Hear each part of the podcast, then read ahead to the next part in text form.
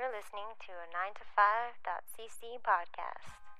Hey everyone, just a quick reminder that if you're going to be making any purchases on Amazon.com, Amazon.ca, or Zazzle.com, please go to www.9to5.cc first and click the links in the sidebar or at the bottom of the page to support the site. It makes no difference to you, but it really helps us out a lot. Enjoy the show. Thanks.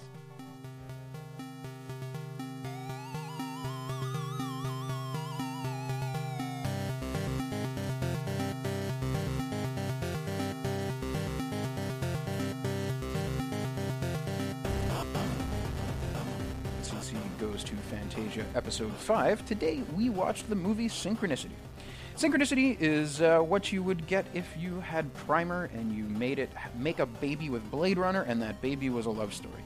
That is um, super, super damned high praise. I love the movies Primer and Blade Runner more than I've loved some partners that I've been with, and even talking about them inside of this kind of a context makes me a little twitchy. Obviously, uh, obviously, this film doesn't is not in the same category as those two movies, but thematically and and sci-fi, attitudinally, it does belong in those two groups.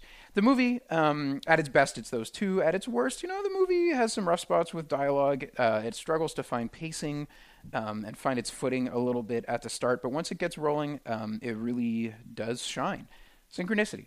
So, the plot of this film there are three scientists who are working on a wormhole machine.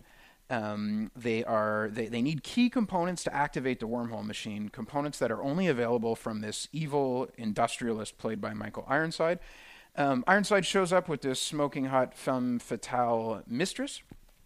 They turn on the machine, um, and it works. And during all of the confusion, as the machine is activated for the first time, somebody runs out of the uh, of the machine, and um, also they find this black dahlia, you know, one of the flowers um, at the site. So things obviously get a little twisty and topsy turvy after that. I won't go into too many details, but um, uh, you know, this is I, I, I, did say primer, so obviously this is going to be more time travel than wormhole, uh, and there it is. So um, this movie, unfortunately, does not maintain the cohesion of Primer. Like Primer really stuck to its guns as to what it wanted to do, and this movie adds a bunch of different elements. One of those elements is the love story. That um, I guess before this, I was unconvinced if you could really do, or if if love stories really work as like the core of a sci-fi film story. I'm still unconvinced, but um, it was there, and it was done better than it initially seemed. Uh, the movie does brilliantly do three things. The first is the the film noir elements creeping into sci-fi. I thought that was fantastic, particularly the femme fatale, um, which was just a treat.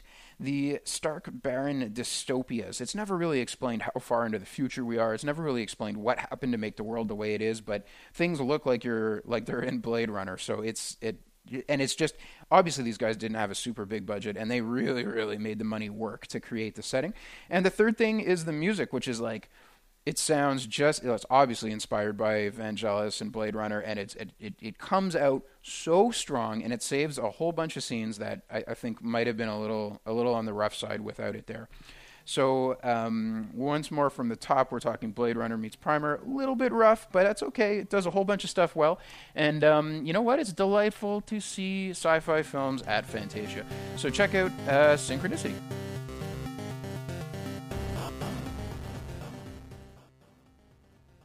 Hey guys, it's me again. Uh, just a quick reminder 9to5.cc is a fan made, fan supported website. That means we don't have uh, any sort of an advertising budget. The only way we really have to get our name out there is by our fans uh, sharing us, liking us, and supporting us. So if you enjoy uh, what we're doing, um, like us on Facebook, follow us on Twitter. We're there. Uh, tell your friends that this podcast is happening, then it's a lot of fun.